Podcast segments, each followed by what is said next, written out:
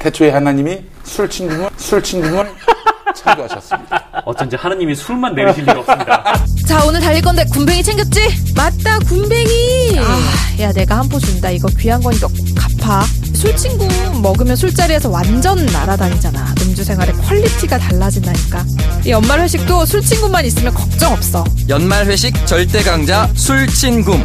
술친굼 공식 쇼핑몰 회원만을 위한 추가 증정 이벤트를 확인하세요.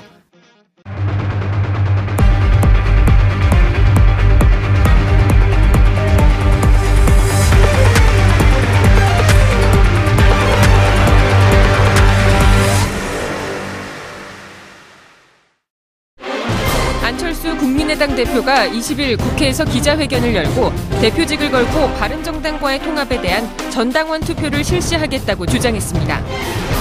이에 박지원, 정동영, 천정배 등 호남 중진 의원들은 수용할 수 없다며 강하게 반발했습니다. 내부 갈등이 최고조에 이르며 분당 국면에 접어든 국민의당. 어떤 결론이 나올지 주목됩니다. 한편 자유한국당 또한 당협위원장 물갈이 후폭 공속 홍준표 대표와 류여해 최고위원 간의 갈등으로 몸살을 앓고 있습니다. 바람 잘 날 없는 자유한국당의 미래를 전망해 봅니다.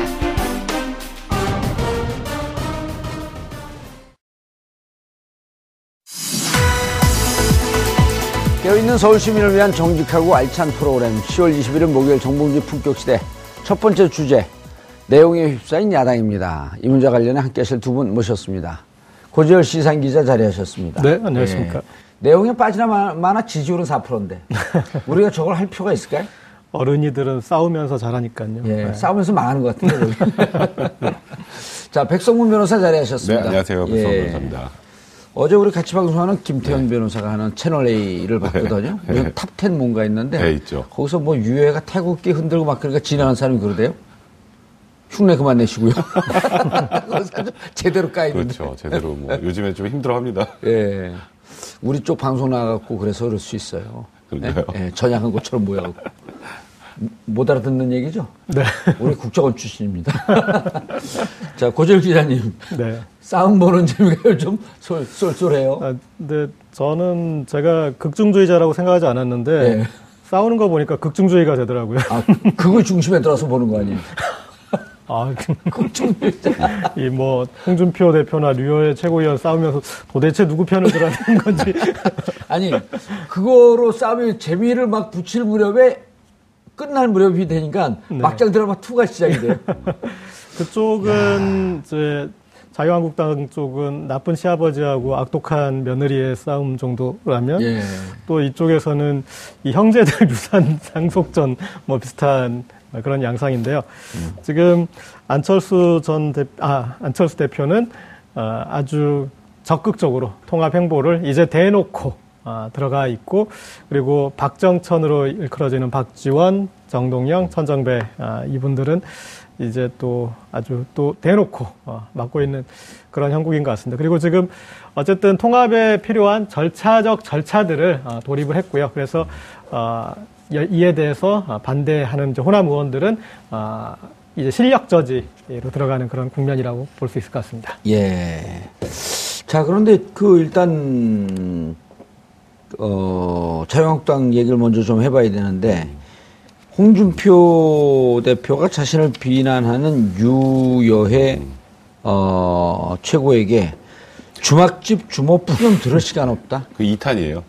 이 1탄, 일탄- 1탄은 일탄도 있었어. 사이코패스. 아, 그렇죠. 일탄은 일탄이 사이코패스. 사이코패스가 있었고 주막집 주모의 푸념을 들을 시간이 없다. 어, 왠지 사실- 꽉딱 그 정확한 표현 같아요. 아, 느낌이. 굉장히 뭐가 확 온다 그러더라고요. 예. 어디. 그러니까 홍준표 대표가 뭐 나쁘게 얘기하면 막말이지만 또 다르게 얘기하면 확 꽂히게 되는 또 어, 그런 그러면 이게 멘트들이 비, 많으니까요. 비유의 달인이에요. 계산된 발언이시죠. 그렇죠. 그러니까 홍준표 예. 대표 생각에서는 그런 것 같아요. 그러니까 자유한국당이 사실 유여의 최고가 최고위원 되고 나서 보수로서의 뭔가 가치를 보여주는 게 아니라 예. 개그만 보여준다, 뭐 우스갯소리 이런 얘기도 있었어요. 그러니까 음. 유여의 최고위원이 스포트라이트를 받는 게 자유한국당의 인기가 좋아지는 게 아니라 음. 어떻게 자유한국당이 보수를 표방하는 사람들이 저럴 수 있지? 아. 그리고 자꾸 이미지가 전이가 되다 보니까 그렇죠. 홍준표 대표 입장에서는 굉장히 부담스러웠던 것 같아요. 음. 근데 저는 이제 유해 최고 이제 뭐 최고위원한테 꼭 좀 드리고 싶은 말씀이 있는데 지금 뭐 폭로전 나는 잃을 게 없다 뭐 계속 지금 SNS에 아주 홍준표 대표의 최전방 저격수로 지금 나서 있는 예, 상황인데. 잃을 게 없는 건 있- 맞아요. 뭐, 뭔가 이러는 게 있어야지.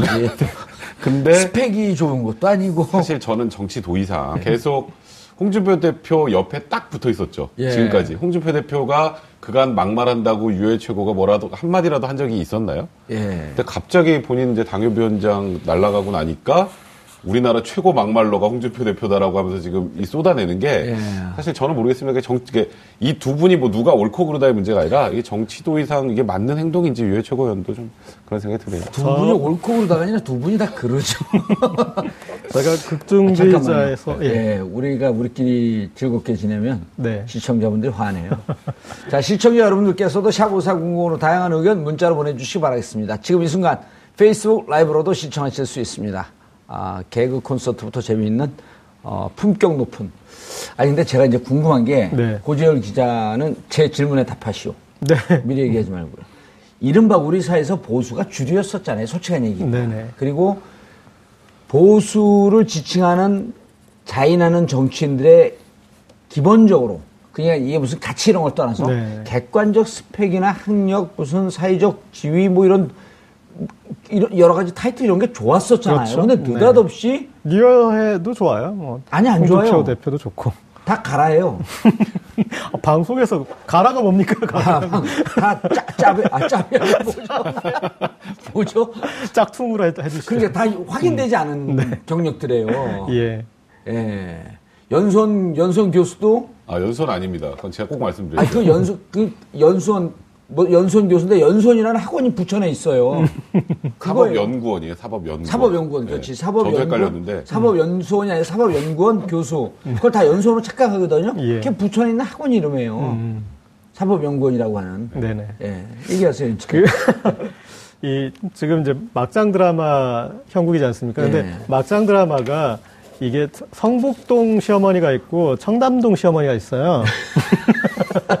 그 이제 이 청담동 시어머니가 우리가 생각하는 통상적인 막장 드라마. 그냥 아. 그이 속을 긁는 생각나는 대로 아. 이 하는 이제 그런 졸부에 성북동은 왠지 좀 뿌리가 있는 것 같고. 그렇죠. 거기는 청담동은 거기는 말을 이렇게 자제하면서 말라 죽이는 네. 말려 죽이는 그런 스타일이고 청담동은 왠지 벼랑 다다 쏟아내는 예. 졸부 김치 싸다기 예, 예, 김치 이런 스타일은 스타일인데 지금 홍준표 대표는 계산된 발언이라고 그랬는데 이게 계- 계산이 좀 잘못 어긋났어요. 뭐냐면 어, 지금 유여의 최고가 홍준표 대표를 공략하는 지점 중에 하나가 그런 여성들에게 마초, 그러니까 여성들의 거부감을 자극하고 있거든요. 예. 마초고 꼰대다.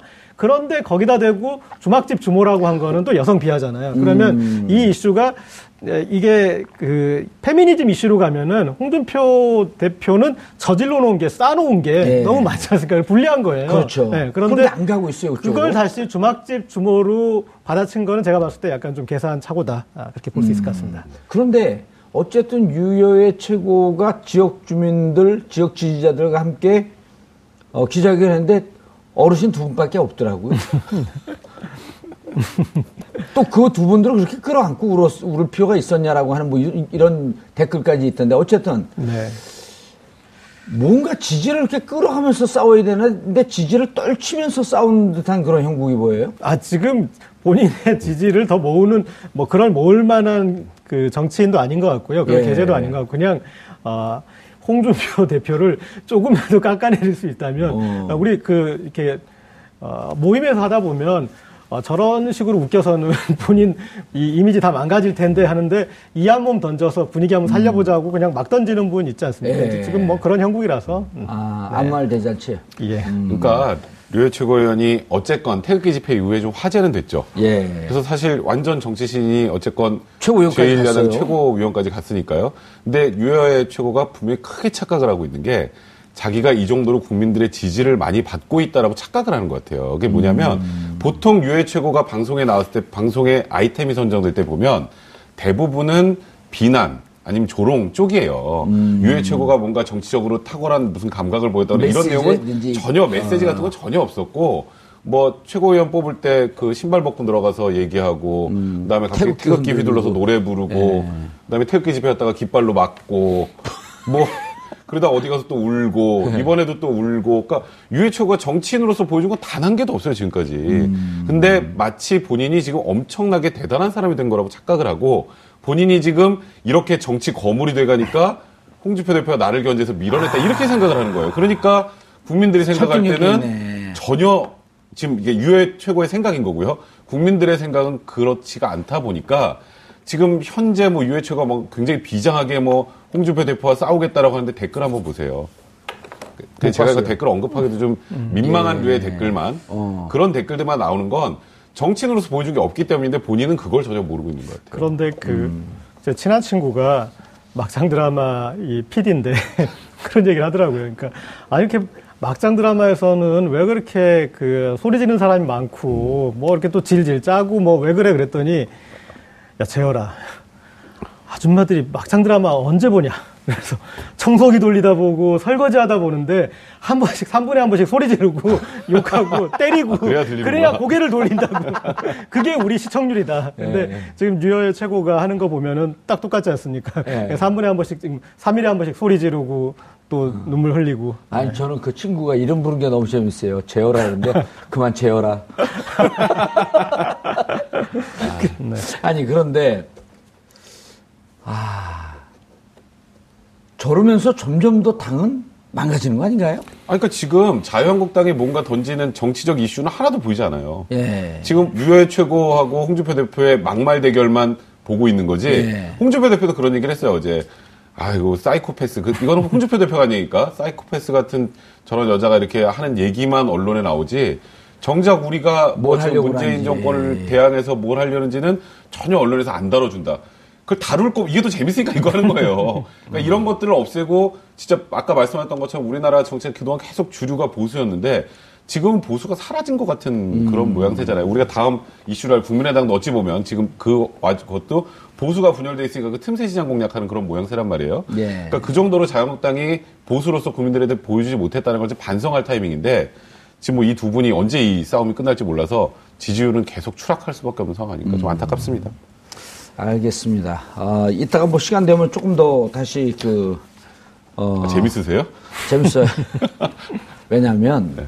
저도 정치를 오래 했는데 저런 모습을 본 적이 없거든요. 네. 아주 21세기 새로운 트렌드를 만들어내는 것 같아요. 신개념이죠, 신개념. 진짜 신개념 막장 드라마예요. 그리고 본 적이 없어요, 저런 어, 거를. 이- 약간 좀 또 막장 드라마의 그 특징이 욕하면서 계속 보게 되는 건데. 그렇다는 거예요. 지금 이게 이 26일 날그또 소명하는 그런 절차도 남아 있고 그다음에 예. 또 둘이 만날 수 있는 이제 최고위원 회의도 최고위원이 있고. 잘린 건 아니더라고요, 예. 아직은. 그러니까 그래서 최고위원인데 내가 당협위원장 밀려나니까 그냥 아각거리고 공격하는 이런 차원이지 네, 그리- 아무런 법적 지위는 변한 게 없어요. 예, 그래서 지금 둘이 대면할 수 있는 그런 예. 지금 상황도 있고 그래서 이게 지금 안 보고 싶지만 안 볼 수 없는 그런 그 형국으로 굴러가는 것 같습니다. 아, 제가 왜, 왜 멈추거렸냐면 물어볼 게 궁금한 한 게, 네. 그, 정준길 변호사가 좀 많이 선배죠. 네, 그렇죠.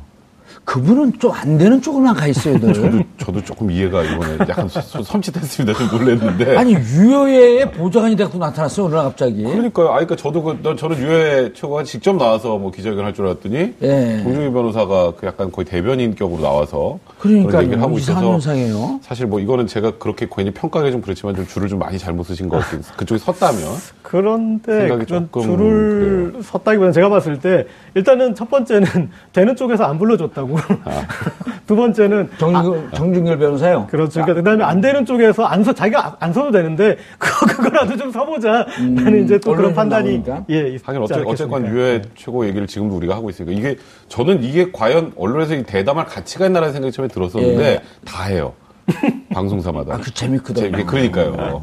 또 우리만의 뭔가 독특한 우리 게 원래 다른? 순서가 다른 그렇죠. 거가 먼저였는데 이거부터 하잖아요 지금. 뭔가 독특한 게 없나 하고 자꾸만 우리가 막 끄집어내고 네. 창의력을 발휘해서 정준기라고는 둘이 왜 언제 아니 우리 그 제 프로그램에서 만난 게 네. 가장 근대에 만나고 거기서 케미가 이루어진 것 같은데 그런가요? 아유, 저는 뭐 그 이유까지 제가 뭐 알아낼 수는 없겠습니다만. 아 정준길 변호사는 지난번에 그, 대, 그 대선 때 네. 안철수 문제 갖고 그러다가 안철수 몸 조심해라 그러니까요. 금태섭 변호사한테 네. 금태섭 정준 정준길 또 최강호 이 대학교 동기 동창들 아니에요. 그러니까요. 근데 참 안 풀리시네요. 지금 상황을 보니까 어. 저도 기자회견 하는 거 보고 굉장히 놀랐는데 사실 뭐 지금 기자회견에 대해서 유, 유해준 최고가 하는 발언에 대해서 발언도 정당성이 있게 느껴지는 건 하나도 없고 예. 지금 뭐 홍준표 대표는 어쨌건 본인은 지금 언론에서 이런 것만 쓰는 걸 투덜거리시곤 있지만 본인도 역시 뭐 주막직 주모니 뭐 이런 얘기들을 뱉어내면서 저격 중이시고 이게 진짜 저는 사실 이제 뭐 자영당을 뭐 조롱하고 싶은 데는 전혀 없는데 그, 그래도 일단 우리나라 정치가 좀 이렇게 좀 좋은 모습으로 가려면 보수의 좀 날개가 살아나야죠. 확실히 살아나야. 되는데 보수가 살아날 기미는 없는 것 같고 자꾸 막장 드라마만 찍고 뭘 얘기하고 있는지 모르고 있는 그런 상황이 참 안타깝습니다. 예. 자유한국당 이렇게 되면 점점 어려워지는 거 아닐까요? 뭐 어떻게 살아날 이러고 지방선거 어떻게 치르겠어요? 지방선거 치를 때 그 선거운동하면 그 유효의 그때는 이제 전체구가 되겠죠. 전체구가 가는 데마다 고춧가루 뿌릴 거 네, 아니에요. 그 저는 어, 지금 이제 우리 사회가 정권 교체에서 주류 교체로 가는 과도기인 것 같아요. 음. 근데 보수가 저런 형국이 될 수밖에 없는 것 중에 하나가 뭐냐면 우리가 한국 축구 문제 얘기하거나 그럴 때 늘 하는 얘기 중에 하나 그겁니다. 세대 교체에 실패했다. 그러니까 보수는 아, 세대 교체를 안 했어요.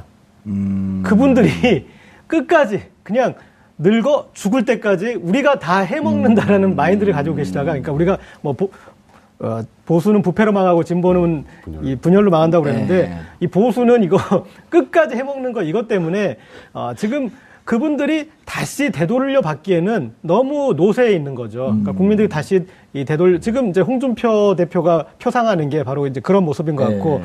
거기에서 지금 단순하게 정권 교체가 된 것이 아니라 음, 주류 교체가 교체로, 되는 주류 교체. 음. 되는 양상이 보수가 세대 교체를 하지 않았기 때문이다. 그러면 보면 그러면 보수가 세대 교체를 누구랑 하려고 그랬냐 했더니 저런 어, 대표적인 게 류여해 최고위권 의원이 아니니까 이게 뭐 좀 여자 홍준표라고 해서 제가 봤을 땐 여자 변이제예요. 그러니까 픽업한 게 그렇게 와서 그냥 좀 어, 꼭두각시 노릇이나 잘할 그런 픽업을 좀 해준 거죠. 세대 교체를 하지 않고 예. 어, 좀 정말 인재를 어, 연구원이 아니라 연수원에서 데려오는 게 어, 그렇지 않고 그런 식으로 그냥 당장 써먹기 좋은 액터를 데려왔다가 써보니까 연기가 너무 오버가 심한 거예요.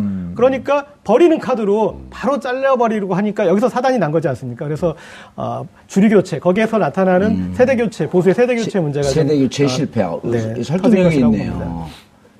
보 지금 그 단순히 정권 교체가 아니고 어 주류 교체 그러니까 보수가 주류 있던 사회가 중도나 중도 좌파 중도 쪽 네. 진보 쪽이 중심이 돼서 다시 새로운 우리 사회의 주류로 뜨고 있는 와중에 이, 스- 이 주류 교체가 될 때 또 같이 비슷한 정도의 대응을 하고 맞서 싸우려면은 그 진영 내부에서 세대 교체가 좀 그렇죠. 이루어졌어야 되는데 예. 진보 진영은 어쨌든 뭐 386이 여전히 해먹는다라고 하는 얘기가 있지만 새로운 정치 세력들이 많이 들어왔잖아요. 그렇죠. 네. 그러니까 양 학교 비교하게 되- 되면은 1, 2, 3학년인데 한 학교는 신입생이 잘 들어왔고 한 학교 는 신입생이 거의 완전 농사가 망한 거예요. 예, 예. 신입생을 안 뽑은 거죠. 아픈 거죠. 어, 그냥 그리고 2, 2, 3학년이 그냥 왔다 갔다 하면서 신입생 역할을 하는 거예요. 계속 그 졸업도 안 해요. 어, 복학생들이 계속 졸업 안 하고 예. 계속 다니고 계속 있는 거죠. 홍준표쯤 되면은 대학교 3학년으로 따지면 이제 대학교 한 16학년쯤 되고. 아, 그 설득력이 있네. 세대 교체 실패다. 네. 아. 그게 또 어디서 나타나냐면 보수 언론에서도 나타납니다. 맞아요. 네, 그러니까 보수 언론에서도 지금 어, 방송사 파업으로 인해서 뭐 꼭 방송사가 진보 언론이라고 이렇게 볼 수는 없겠지만 어쨌든 보수가 아닌 다른 언론사에서는 그 파업을 한 큰 덩어리 정말 음. 몇백 명, 몇천 명의 그런 이제 신진 언론인 덩어리들이 어, 보수와 어떻게 보면 좀 대척점에 있는 그 그룹핑이 돼 있지 않습니까? 그런데 음. 거기에 대척점에 있는 보수의 어떤 중견 언론인 집단 전혀 보이지 않습니다. 지금 우리가 일컬어지는 보수 언론이나 지금 목소리를 내고 있는 사람들은 대부분 60, 70대예요. 마치 지금 아, 북한의 김정은 정권을 떠받치고 있는 그런 그 이 어르신들처럼 혁명 1세대들. 예. 음. 네, 그런 형국이 돼서 어, 이 후유증이 제가 봤을 때는 뭐 당분간은 계속 나타나지 않을까 싶습니다. 그러겠네요. 알겠습니다. 자, 이제 국민의당 얘기를 좀 넘어가 봐야 되는데 안철수 국민의당 대표가 통합으로 가는 길에 승부수를 띄웠다. 자, 이거 뭐 내용을 다들 알고 있는데 이 부분을 한번 변호사니까 이 부분을 한번 좀 그 다뤄봐야 될 것 같은데 전당원 투표를 제안했다? 네. 근데 당원 당규성이 없어요, 전당원 없죠. 투표자가. 그러니까 지금 일단 그 안철수 대표 측이라고 할게요. 안철수 예. 대표 측에서는 어찌됐건 국민의당의 주인은 우리니까 최소한의 절차적 정당성을 확보해서 이제 통합을 하기로 결정을 하고 그 이후에 전당대회를 열겠다라는 입장인 것 같아요. 그러니까 음. 이게 당원 단계가 없지만 그래도 당의 주인은 당원들이니까 음. 당원들의 의사를 한번 물어보고 아 이게 맞겠구나라고 하면 전당대회로 통합을 하는 가서. 음. 전당대회로 가서 그다음에 통합을 하겠다는 입장인데 이제 반대하는 쪽에서 보면은 아니 그 당신 대표될 때 했던 거잖아. 음. 그러니까 당신 대표될 때 했던 거대로 그 거기다가 의원은 호남계 의원들이 많지만 원외 당협위원장은 전적으로 보면 국민의당 간판보다는 합치는 게 낫거든요. 음. 그러면 결국 전당원 투표하면 당연히 통합하자는 쪽으로 나올 거고 예. 그러니까 결국 그게 꼼수 아니냐. 그러니까 이게 결국은요. 당 간판을 누가 가지고 어느 쪽이 나가느냐 싸움이 돼버린 음. 지금 형국인데 안철수 대표가 먼저 치고 나온 건 내가 당 끝까지 갖고 가고 나한테 반대하는 사람들 나가서 당신들이 살림을 차리든지 음. 그건 당신들 마음대로 해. 그래서 사실 어제 의원총회도 안 나온 거라고 봐야죠. 예. 그런데 이렇게 그 당원당 규상에는 그러니까 13조를 봤더니 어, 당의 해체, 합당 결정은 전당대회에서 한다 이렇게 되어 있거든요. 네. 근데 이제 5조에 또 보면은 당무위원회에서 위임하거나 위탁한 사항에 대해서는 전당 전당원 투표제로 할 수 있다.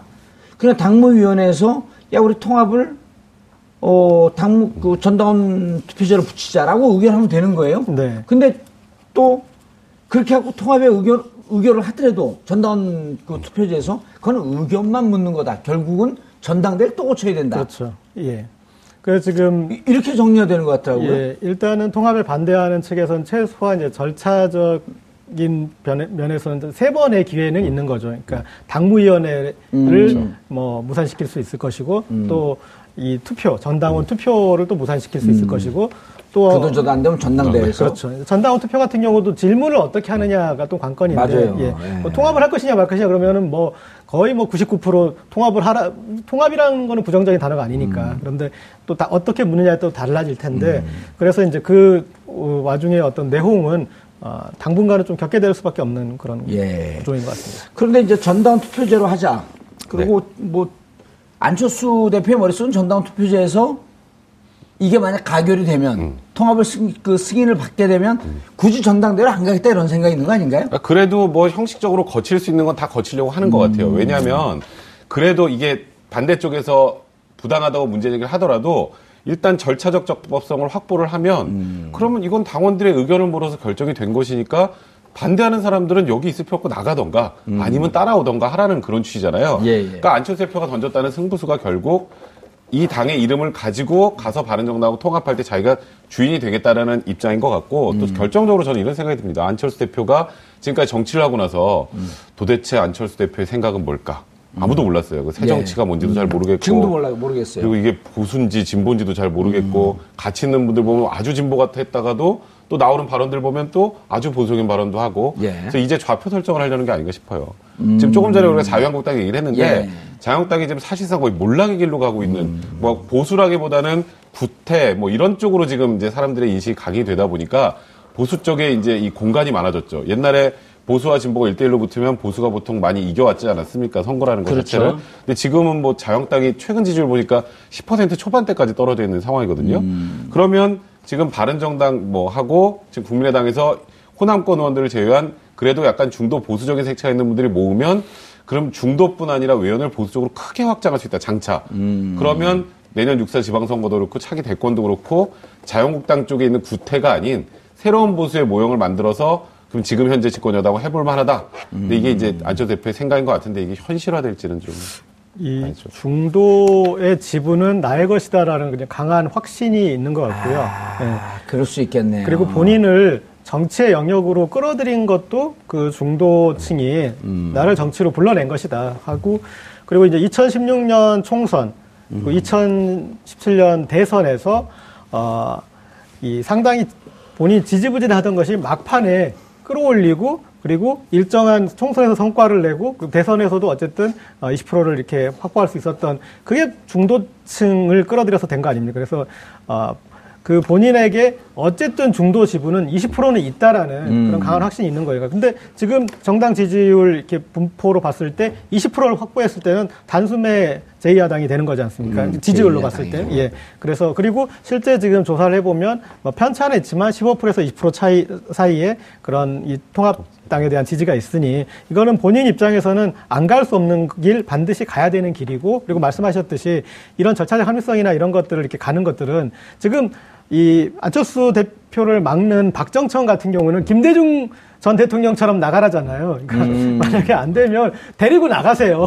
그건 우리가 뭐라고 하지 않겠습니다. 대신 어, 우리 당 열쇠는 열쇠는 여기다가 주고 우리 그거라도 아 근데 데리고 나가면 네. 비례는 어떻게 해요?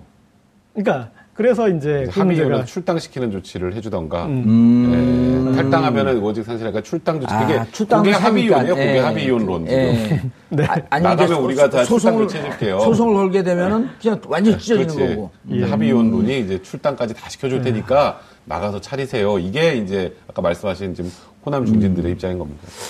이게 우리가 이런 정치 얘기를 하다 보면 국민들한테 좀 미안해요. 헌법을 외워야 되죠. 우병우의 죄목을 외워야 되죠. 최순실 박근혜 전 대통령의 죄목을 외워야 되죠.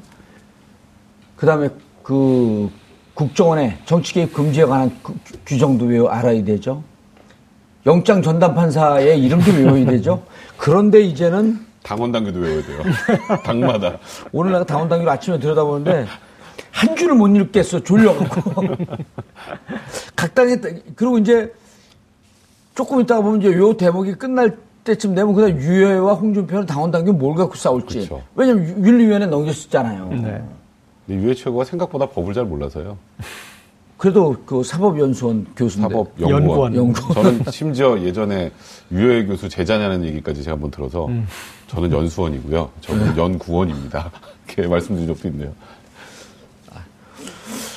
자 그런데 이제 의총을 소집을 했어요. 네.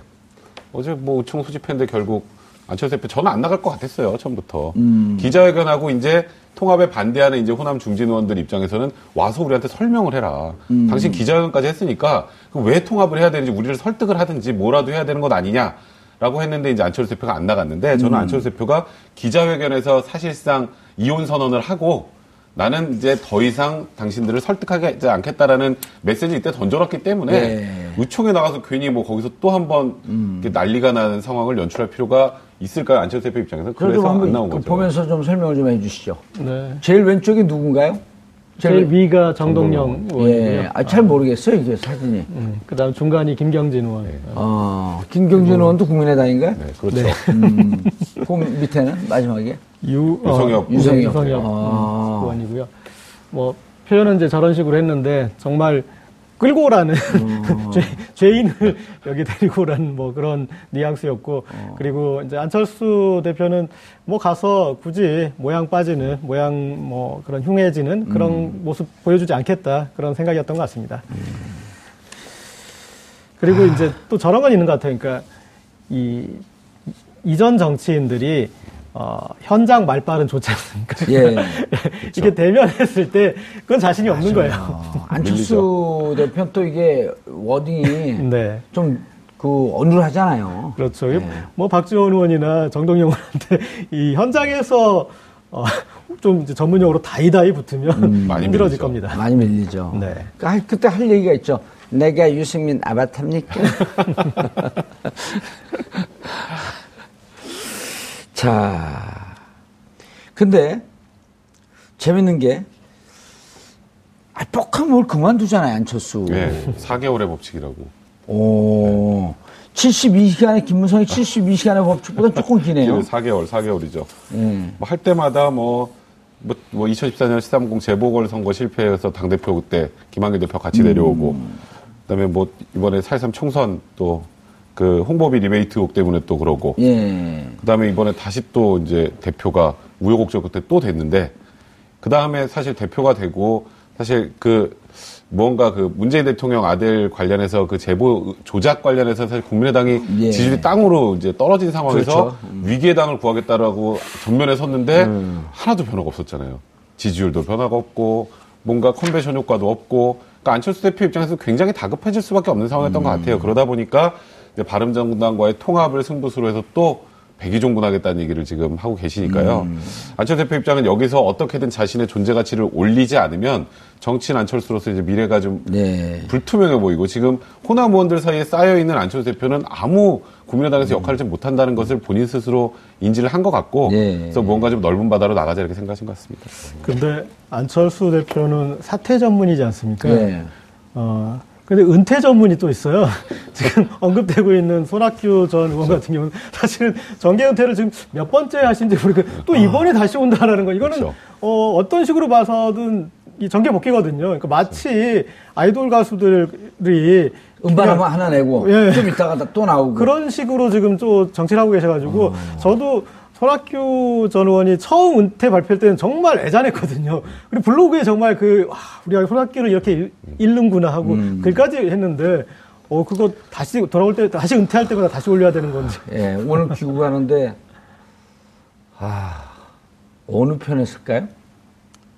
아, 저, 땅 쪽으로 갈까요? 아니면? 지금 이, 제가 봤을 때는 뭐, 블로, 비록 이, 사는 거기 청관산에 갔다 계셨지만은, 음. 아, 늘 보면은 본인의 역할을 주는, 예. 역할을 주는 곳에서, 아, 이, 하더라고요. 그런데 지금 보면은, 아, 호남 의원들하고 같이 할, 굳이 그럴 이유는 별로 없으실 것 같아요. 제가 음. 예, 봤을 때. 예. 그리고 예. 아, 본인에게 여러 가지 여지가 풀려 있는 아, 그리고 평소에 이 바른정당 이 소속 지금 정치인들이나 아, 그런 쪽하고 이렇게 어떤 톤의 무드도 어, 맞는 편이고 어, 그래서 또 본인이 여기서 할 역할들이 여러 가지가 보일 것 같아요. 음. 제가 봤을 때는 아, 아무래도 안철수 대표 쪽에 힘을 실어주지 않을까 싶습니다. 그러니까 저번 대선 때도 안철수 대표, 안철수 후보하고 당시 유승민 후보하고 통합해서 단일화하는 게 필요하다는 얘기를 또 손학규 고문이 했었기 때문에 음. 이번에도 그쪽으로 갈 가능성이 일단 높을 것 같고요. 아직 네. 뭐 단언할 수는 없겠습니다만 그리고 좀 재밌는 여론조사 결과가 있어요.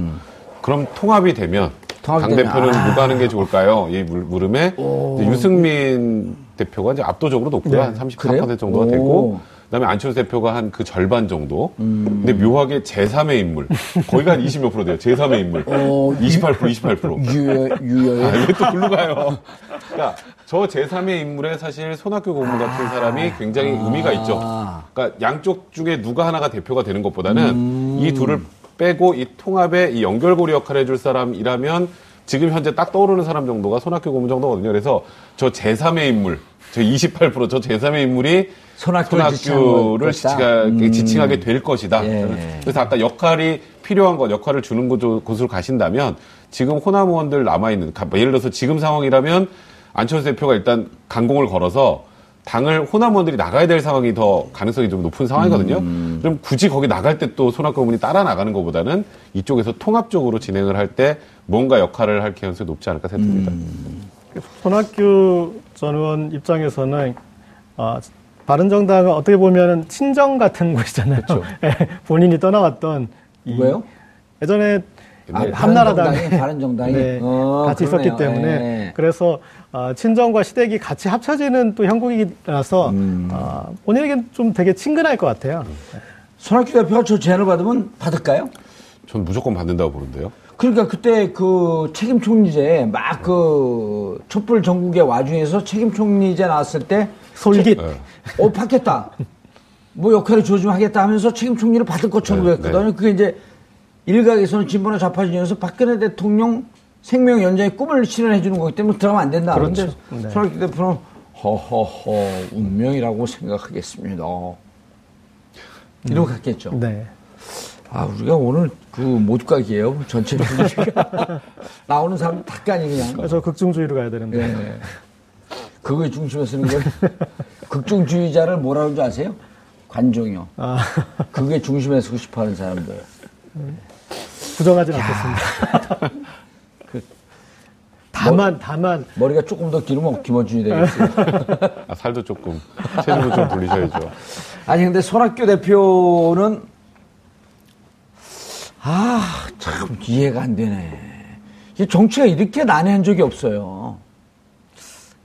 그런데 저는 그 손학규 전 대표를 예전에 음. 백일 대장정이나 그런 걸 했던 적 있지 않습니까? 예. 그러니까 어, 그때 한번 이제 조금 현장 취재를 가봤어요. 그러면 100일 동안 진짜 계속 뭐 농사 짓고 음. 어디 가서 뭐 볼트 조이고 정말 이 일만 하는 일정으로 다녔거든요. 그런데 어 저는 이제 학자 출신이고 그리고 되게 어떤 그런 좀 선비적인 그런 면모가 있으신 분으로 봤는데 현장에 가보니까 정말 몸이 탄탄하더라고요. 네, 그리고 그 어떤 뭐 체력이나 사운동도 또 했었어요. 예, 체력 이렇게 좋고. 좋으시던데 보니까 좀 지구력, 그러니까 100일 동안 계속 진짜 이 보통 정치인들이 현장에 가서 할때 어, 한 사진 찍는 뭐 한 30분 정도 하고 나머지는 그냥 사람들하고 수다 떨고 그렇게 하는데 정말 그 하루를 풀로 노동으로 이렇게 채우는 그런 모습 보면서 어, 정말 체력과 끈기가 좋다 했는데 정치적 체력과 끈기도 좋으신 것 같습니다. 네. 예.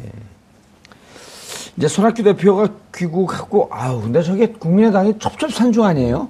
그러니까 지금 전당 전당 투표를 어떻게 하고 뭐, 설문지를 어떻게 꾸리냐에서부터 부딪힐 거 아니에요. 그러니까 그 부딪히는 거를 그냥 정면 돌파하겠다는 거잖아요, 한철수 대표는. 그러니까 이 과정에 생기는 불협화음은 당연히 생길 수밖에 없는 거고, 예. 다만 이게 어떤 방식으로 우여곡절 끝에 통합 결정에 대해 통합을 하고 나면 미지의 큰 세계가 열린다는 거예요. 어. 그러니까 그게 이제 결정적으로 제가 말씀드렸던 것처럼 지금 자유한국당으로 표방되는 보수가 붕괴돼 있기 때문에 예. 저게 갈 곳이 너무 많아요.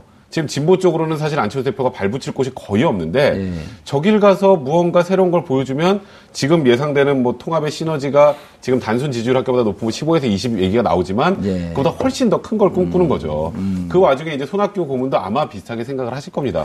지금 아예 대놓고 보수로 간다라고 하기 쉽진 않아도 지금 몰락한 보수에 맞서서 건전한 중도 보수 중도 실용주의 노선을 표방하면 얘기가 될 것 같거든요. 그러니까 그래서 지금 어찌 보면 안철수 대표가 좀 다소 안철수 대표 스타일과 다르게 무리해서 그냥 좀 질러 나가는 그런 형국을 보여준 것 같습니다. 그 예. 지금 이제 제가 봤을 때는 국민의당 호남 의원들이 답답한 것은 이제 이런 상황이 됐을 때 사실은 아, 이 민주당에서 더불어민주당에서 손짓을 해줘야 되거든요. 그쵸. 아, 그래서 그쪽하고 이렇게 갈라지게 되면은 그럼 우리랑이라도 합치자 라는 이제 어떤 그런 정치 공학이 보여야 되는데 여기서는 전혀 그럴 생각이 없는 거예요. 그러니까 내년 지방선거 때까지는 아, 그런 식의 어떤 정계 인위적인 정계 개편이나 뭐 그런 것으로 인해서 우리가 아, 그럴 필요가 없다. 그리고 어, 이 남은 호남 의원들이 좀 이 더불어민주당 정치인들한테 부담스러운 게 어, 이분들이 복학생 비슷한 내가 지금 현역 4학년인데 갑자기 나보다 한 어, 2, 3년 더 학번 높은 사람들이 우르르 들어오면은 군대 그 자리가 어, 본인들의 역할이 없어지잖아요. 그리고 그분들이 좀 뭐 대가 셌습니까? 그래서 지난 대선 기간 이럴 때도 추미애 대표나 고생들 많이 했잖아요. 근데 예. 그분들이 다시 어 들어 생각만 해도 오합지졸이라는 표현을 썼었나요? 그 아침, 예. 상극기를 오늘 아침 라디오에서 추미애 대표가 대표가 인터뷰를 표현한 어, 건데 오합지졸이라고 표현을 썼죠. 민, 그, 더불, 그. 국민의당 지금 상황을 보고. 네. 아, 호남 지역의 중진들을 보고. 그렇죠. 그러니까 그분들하고 없다. 또 하고 있는 거죠. 그래서 네. 이제 호남 의원들 입장에서는 답답한 거죠. 왜냐하면 이 갈라지는 그런 그 힘이 있을 때 합쳐지는 힘을 그걸로 활용해야 되는데 음. 맞아요, 맞아요. 도저히 지금 이제 그럴 길이 안 보이니까요. 네. 아, 자유한국당 얘기는 아까 했고요. 어.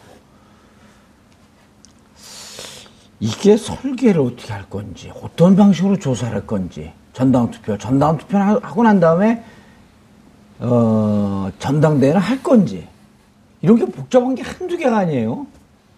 그렇지만 뭐 최소한 절차적 합리성은 왜냐하면 음. 이 아직 지방선거까지는 시간이 예. 그래도 좀 여유가 있는 편이고 그리고 이 과정 자체가 잘만 하면 지방선거의 어떤 동력, 컨벤션 효과도 발휘할 수 있기 예. 때문에 뭐 그거에 다급할 이유는 없을 것 같습니다. 알겠습니다. 아, 두 분 인사하시고요.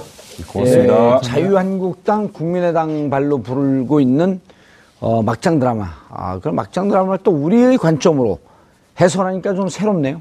재밌네요. 예. 아, 제가 아주 비유를 잘한 것 같습니다. 기억은 잘 안 나요. 원래 막장 드라마 딱 돌아서면요. 스토리고 뭐고 다 잊어먹어야 돼요. 싸운 것만 기억나야 돼. 자, 정봉진 품격 시대에서는 여러분의 소중한 의견 받습니다. 샵5사 00으로 주제받는 다양한 의견 문자로 보내주시기 바라겠습니다. 100원의 정보 이용료가 부과됩니다. 여러분은 지금 생방송으로 진행하는 정봉진 품격 시대와 함께하고 계십니다. 오늘 방송 좋았나요? 방송에 대한 응원 이렇게 표현해주세요. 다운로드하기, 댓글 달기, 구독하기, 하트 주기. 더 좋은 방송을 위해 응원해주세요. 그리고 2부도 함께 해주세요.